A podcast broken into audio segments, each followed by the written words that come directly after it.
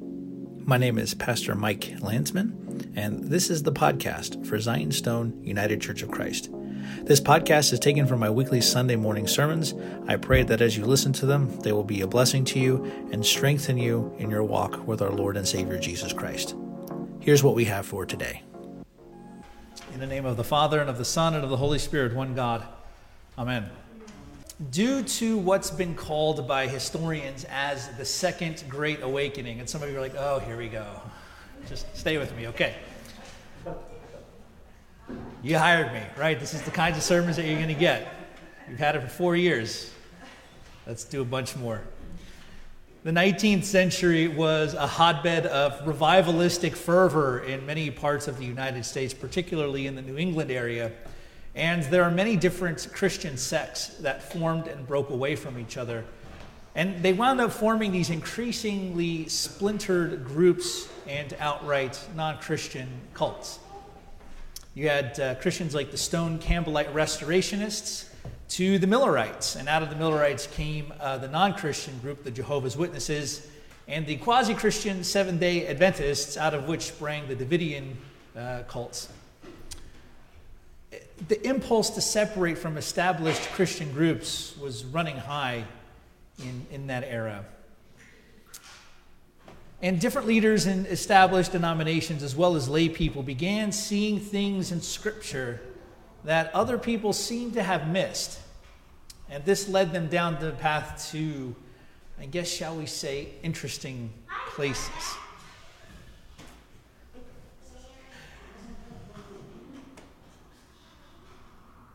When I was prepping for this, I was reminded of um, one such founder of, uh, of a of someone who started off as a Christian but later found their way out, splintering from their Congregationalist church and forming um, a non Christian group that I'll talk about in a second. Uh, this woman was named uh, Mary Baker Eddy, and she was friends with the founder of what came to be known as the New Thought Optimism movement.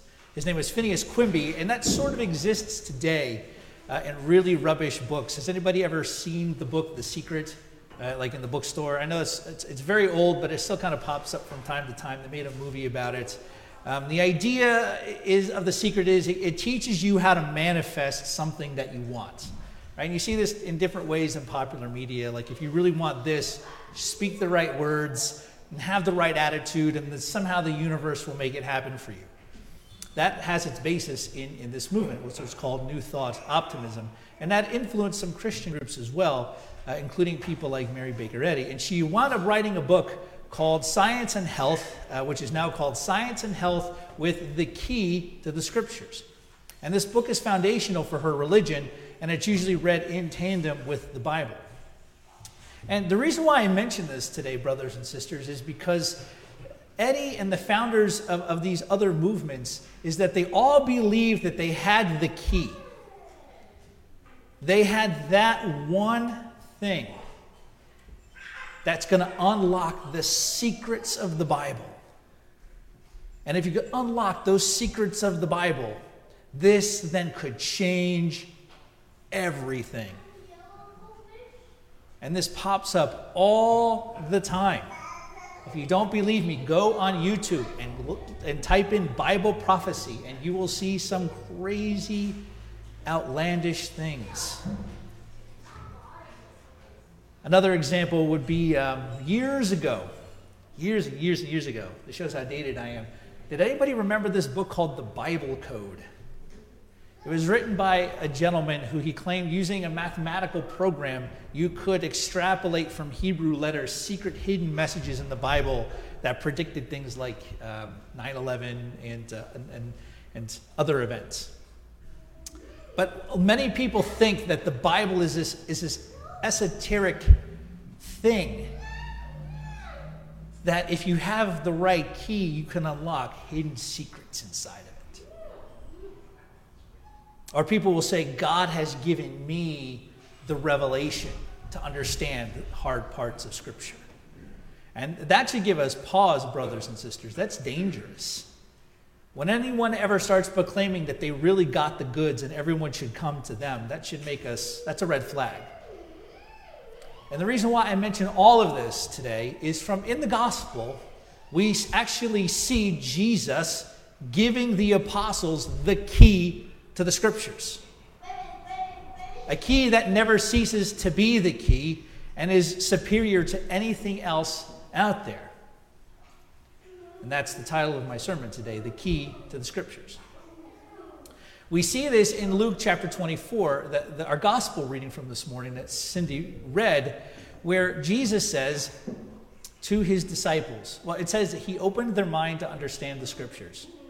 And he said to them, It is written the Christ should suffer, on the third day rise, and that repentance for the forgiveness of sins should be proclaimed in his name to all nations, beginning from Jerusalem. You are witnesses to these things. So when Jesus appears here in the Gospel of Luke to his apostles, it frightens them because they think that a spirit has appeared. They think he's like a disembodied spirit. And in response, Jesus does two things. He invites them to touch his hands and his feet, and he points out to them spirits don't have flesh and bones. It's truly the same Jesus standing in their midst. But even though he is the same Jesus, there is something different about his body. The second thing Jesus does is he asks them for food, and he eats a piece of broiled fish to show I'm not a disembodied spirit. I'm actually really here.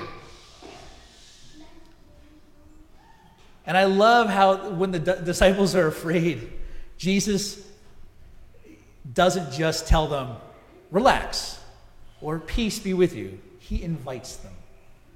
It, it makes me think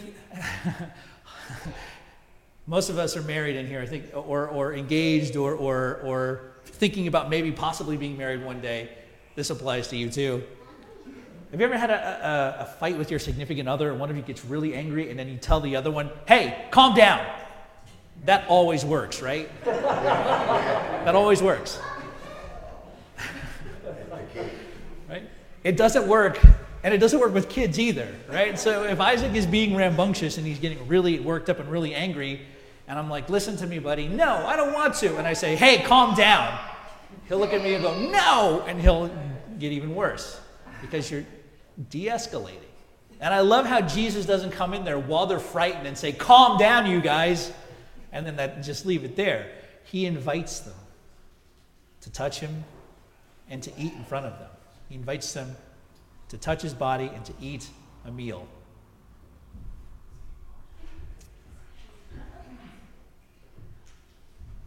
In a way, I like to see this as Jesus giving them a way to encounter Scripture, to touch Scripture, to be invited into a life of reading, and they're going to be preaching from Scripture.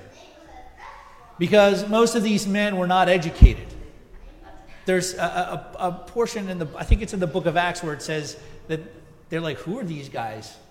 Where do they get this wisdom from? And then the tagline is, and they knew that they had been with Jesus. Probably the best educated of all of Jesus' followers was one who came later. St. Paul, we know, was highly educated. But Matthew and uh, uh but, but Peter and John, we know, were, were fishermen. And one of the, the apostles we know was at one time a former zealot who were violent insurrectionists trying to overthrow Rome. So, not a lot of necessity for these guys to learn to read and study the Torah. If you're a fisherman, you need to know how to fix your nets, how to fix your boats, where's the right fishing spots, what time of year do we go, how many people do we bring. That's what you need to study. Not a lot of time for reading and storing the, uh, and, and memorizing the law. But Jesus sets all things into perspective for them. He says this Everything written about me in the law of Moses and the prophets and the Psalms must be fulfilled. So, this is shorthand basically for Jesus saying the entire Old Testament, because they didn't call it the Old Testament back then. Luke then says he opened their mind to understand the scriptures. So, we see the ability of being able to read and understand the scriptures is a divine gift given to the apostles directly by Jesus. It would follow then that what they taught and what they spread is the basis for how we understand the faith today. Like we confess in the Nicene Creed, the church is one, holy, Catholic, and apostolic. St. Bede said, It is perfectly evident that the church is one, all of is one, all its saints, and that the faith of all the chosen is the same. Of those who preceded and who followed his coming in the flesh, we are saved through his incarnation, passion, and resurrection that have been accomplished. Jesus is giving them the key to reading and understanding and interpreting the Old Testament scriptures. There's no New Testament yet, right? Because it hasn't been written. And so here's the key, right? The three part key, the tripartite key, the triforce, if you want to call it that. Number one, the first part of the key is it is written. Jesus begins with, it is written. So, what he's about to tell them is not disconnected from the revelation given through the Hebrew Scriptures. The Old Testament still has something to teach. And remember, at the time of the apostles, there's no New Testament. So when Peter or Paul or John, when they get up to preach to their, to their, to their churches, they don't say, okay, everybody, turn to Revelation chapter 20. We're going to get deep today. They would have been like, what's Revelation? No, they're going to get up and they'll say, all right, the reading from Isaiah, the reading from the Psalms. But the revelation has been given to them, the revelation of Jesus Christ. And the Old Testament has been under intense scrutiny and fire lately. One of the biggest Christian ministers in the world did a whole series about how Christians need to unhitch our faith from the Old Testament because the Old, Testament has some really horrible stories in it. And that's absolutely true. We can't minimize that. But he said we need to unhitch from the Old Testament because that'll actually keep people from becoming Christians. And we see popular Christian pastors and musicians and authors have publicly left the faith, and many of them will cite, wow, these tough parts of the Old Testament, they were really tough. And then add to that, these passages in the Old Testament get filtered through the lens of, of things like postmodernism and deconstruction, leaving us with nothing but a collection of texts that have no link to one another and no overarching theme. But what we see here is very different. Jesus gives himself as the key. The meta narrative that gives Scripture its cohesive unity, even the tough parts. And this key was written long before he became incarnate of the Holy Spirit and the Virgin Mary. The second part of the key is that Christ should suffer and on the third day rise again. The next part of the key tells exactly what is written Jesus' is suffering and resurrection. So when we call Jesus the Christ, this is a reference, this is a title to the anointed one, the Messiah.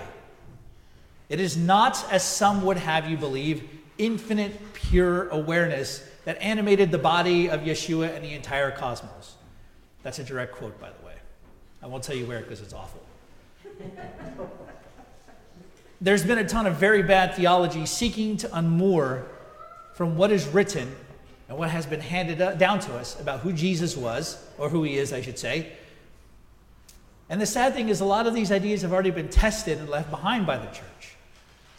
The scriptures point to the Messiah, the Christ, the anointed one, who will be killed and then rise again.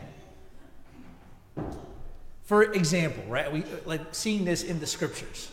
When we read the book of Jonah, the story of Jonah is pointing us towards something. People will read the story of Jonah and they'll say, the story of Jonah is not to be believed or not true because nobody can survive three days in the belly of a, of a, of a big fish. That's just stupid.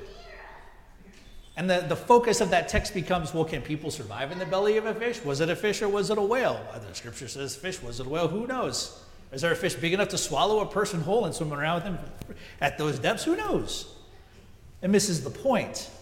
Because when you read the language in Jonah, the language in Jonah is meant to show that Jonah isn't alive in the belly of a fish as it swims around. It's imagery for Jonah has died. He's died. And he's being taken down to Sheol, he's, or Hades, if you want to call it. He's being taken to the realm of the dead. And what does he do when he's in Sheol? By the way, how long is he there in the belly of the fish, aka Sheol? Three days, three nights. And then he prays from Sheol, from the place of death, and God answers and spits him back out on the land, bringing him, granting him life. I cannot make it any more explicit than that.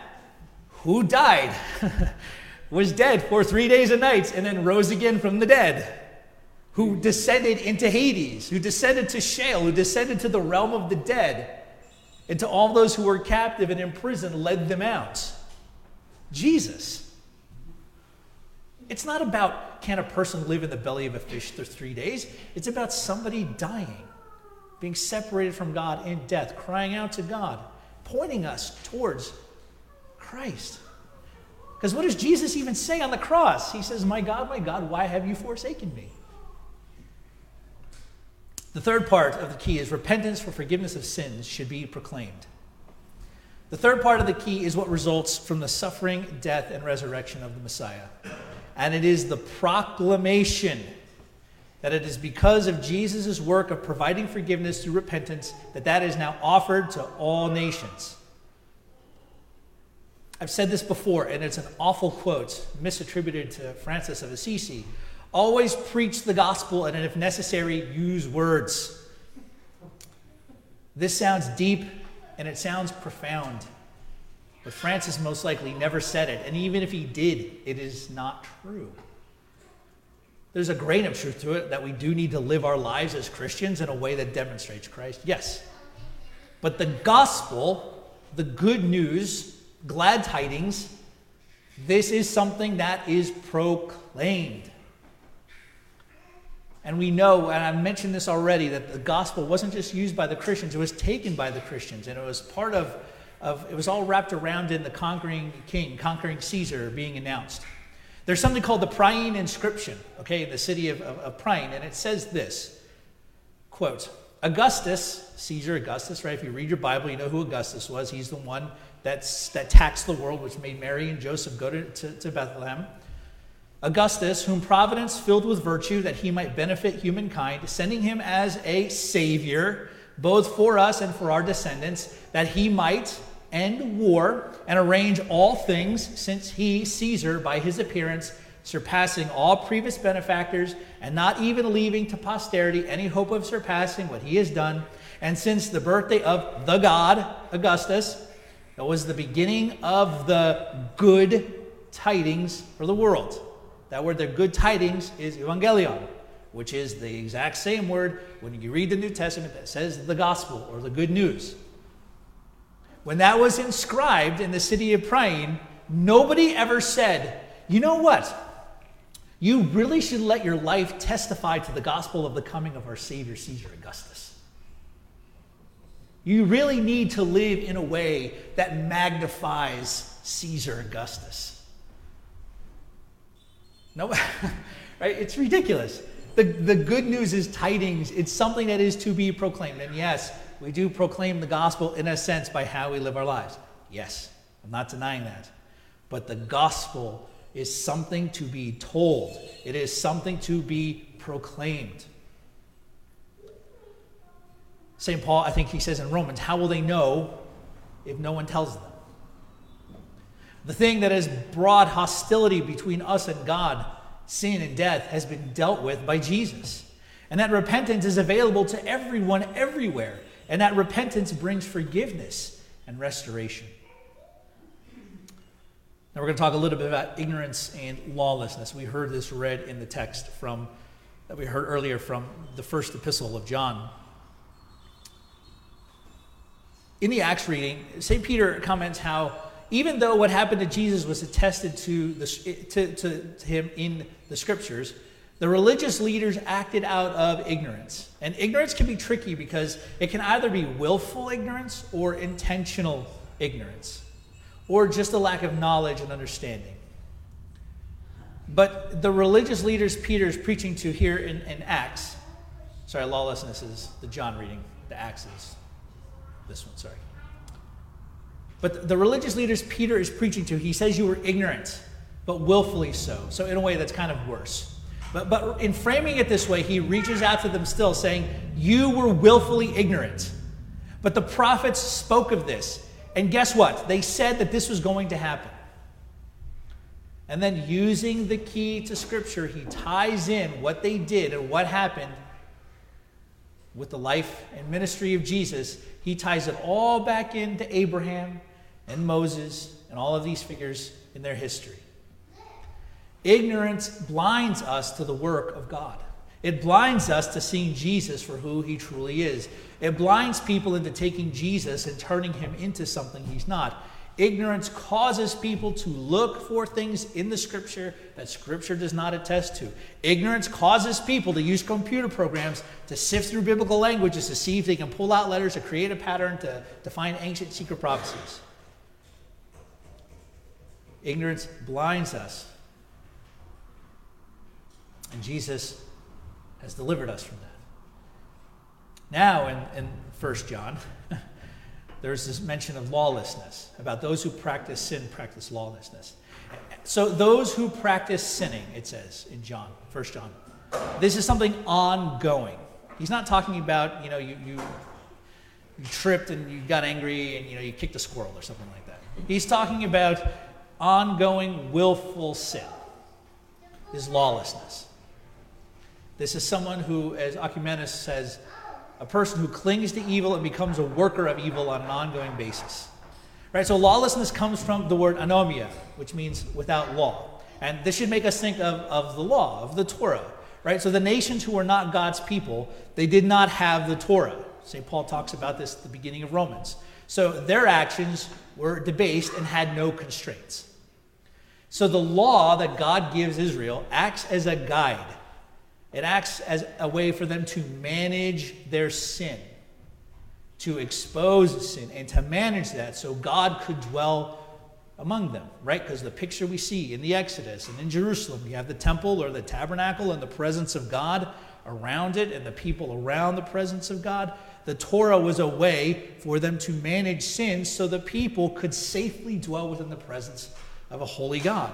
It's not that God is looking for ways to punish them and to do bad things to them when they mess up, it's for their safety. Because when what is holy comes into conflict, or comes, when sin, I should say, comes into the presence of what is holy, what is going to give way? Not what is holy.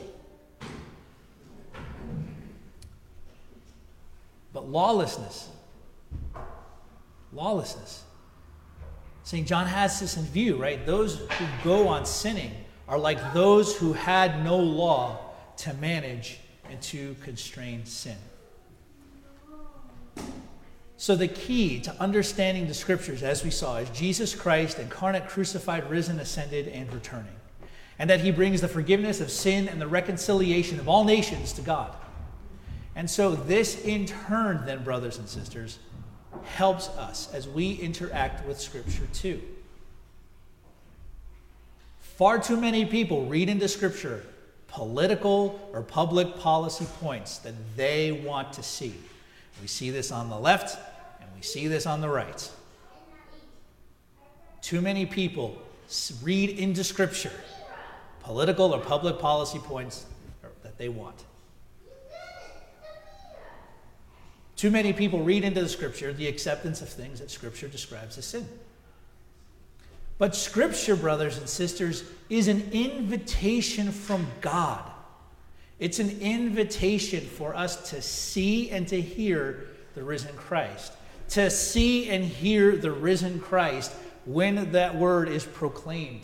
To see and hear the risen Christ when we sit there and we read Scripture at home in our quiet time, in our personal devotional time or when you join us here for church on Sunday and hear the gospel, the epistle, and the Old Testament read, because Scripture tells us that faith comes by hearing, which is why we read Scripture out loud. This is our way of seeing and hearing Christ. When somebody preaches the gospel and they, they're preaching out of Matthew, Mark, Luke, John, wherever, it's as if Christ is being presented before you. And communion, the Eucharist, is our way of touching Christ and eating Christ. Right? When the apostles, when Christ first appears to them, he invites them to touch him and he eats with them. Scripture is an invitation. when we read and we understand the Bible through the key of Jesus Christ, when we read and understand Scripture through the key of Jesus Christ, that's important. That's why I repeated it. When we do that, it keeps us from reading into Scripture our personal bullet points, our personal political bullet points, our personal theological bullet points. This is how we primarily read and understand the Bible. And when we do that, it guards us from blindness, it guards us from ignorance, and it guards us from lawlessness. We need to read, particularly the Old Testament, through the key of Jesus Christ. And to our Lord and Savior Jesus Christ be all glory together with his Father who is from everlasting, and is all holy, good, and life creating Spirit. Amen. Thanks for listening to the podcast for Zion Stone United Church of Christ. If you have a few minutes, I'd like to ask you to go to gofundme.com slash Zion Stone Church Repair Fund. Our bell tower is in need of some major renovation and repairs, and we could use whatever help you're able to give to us. If you'd like to find out more about us, check us out on our Facebook page, Zion Stone UCC, or on our website, zionstoneucc.com. Thanks again for listening. I pray that these sermons will continue to strengthen you in your walk with Jesus Christ, and may the blessings of God, the Father, the Son, and the Holy Spirit be with you.